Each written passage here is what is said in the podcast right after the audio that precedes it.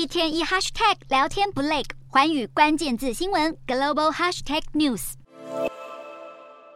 欧元区在紧缩政策下陷入衰退，但欧洲升息循环依然没有止步。欧洲央行当地时间十五日，如市场预期，再升一码，将基准利率调升到三点五趴，攀上二十二年来最高点。自去年七月以来，欧洲央行已连八度升息。央行总裁拉加德预测，欧元区年底通膨率将达五点四趴，明后两年则将分别降至三趴和二点二趴，但都还是高过最终的两趴目标。因此，在达成目的前，不考虑暂停升息。此外，欧洲央行七月起也不再对资产收购计划进行再投资，专注对抗通膨。鉴于高通膨对市场的打击，欧洲央行也在决策会议中把今年的经济成长预期从一趴下修到零点九趴，明后两年经济成长预期从一点六趴下调至一点五趴。专家分析，美国联准会已在欧洲央行决策会议前一天宣布利率按兵不动。不过，欧洲央行去年启动升息循环的时间比联准会晚了整整四个月，因此欧元区下半年继续维持升息步调，恐怕已成定局。